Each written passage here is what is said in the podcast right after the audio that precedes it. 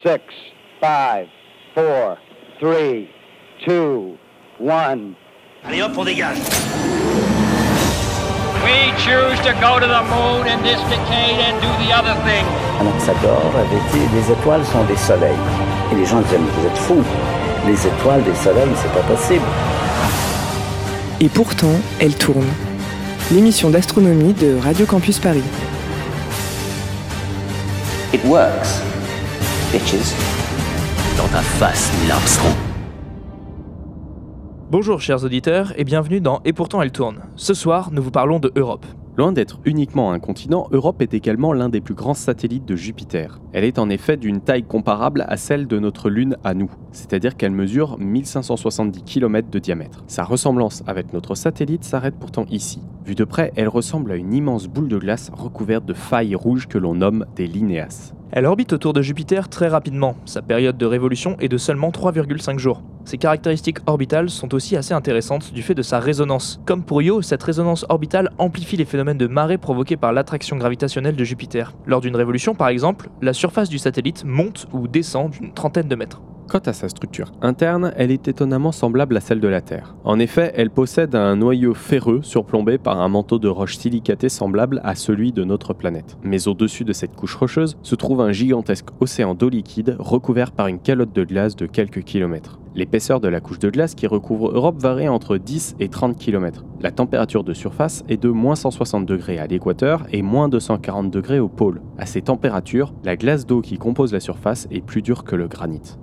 Comme ses sœurs, Ganymède, Io et Callisto, Europe a été découverte par Galilée en 1610. Les premières missions à avoir survolé Europe sont Pioneer 10 et 11 en 1973 et 1974. Du fait de la vitesse des sondes, les clichés d'Europe étaient de très mauvaise qualité. Il a donc fallu attendre 1979 avec Voyager 1 et Voyager 2 pour obtenir des photos exploitables. À l'époque, la principale caractéristique de Europe aux yeux des chercheurs est son étonnante jeunesse géologique. On y observe très peu de cratères, ce qui implique que le corps dispose d'un mécanisme capable de les effacer régulièrement. Entre 1995 et 2003, la sonde Galilée explore le système jupitérien et confirme la jeunesse de la surface du satellite. En comparaison, sur notre planète Terre, qui a une tectonique des plaques très active, le plancher océanique a un âge maximum estimé à 200 millions d'années. Mais surtout, c'est Galiléo qui découvre l'océan du satellite. Cette découverte la propulse au rang de cible scientifique critique pour la NASA et de nombreux projets d'exploration vont voir le jour. L'un des plus importants est la mission JUICE, Jupiter Icy Moon Explorer, qui correspond au plus gros projet de l'Agence spatiale européenne pour la décennie 2015-2025.